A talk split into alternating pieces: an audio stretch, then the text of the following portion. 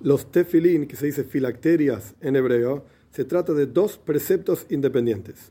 Uno está en la cabeza, por así decir, entre los ojos, y el otro está en el antebrazo, frente al corazón, en el resto del brazo, hasta llegar a la mano. Y lo que representan es que los pensamientos que tenemos en la cabeza y los sentimientos que tenemos en el corazón van a estar alineados y enfocados hacia Dios.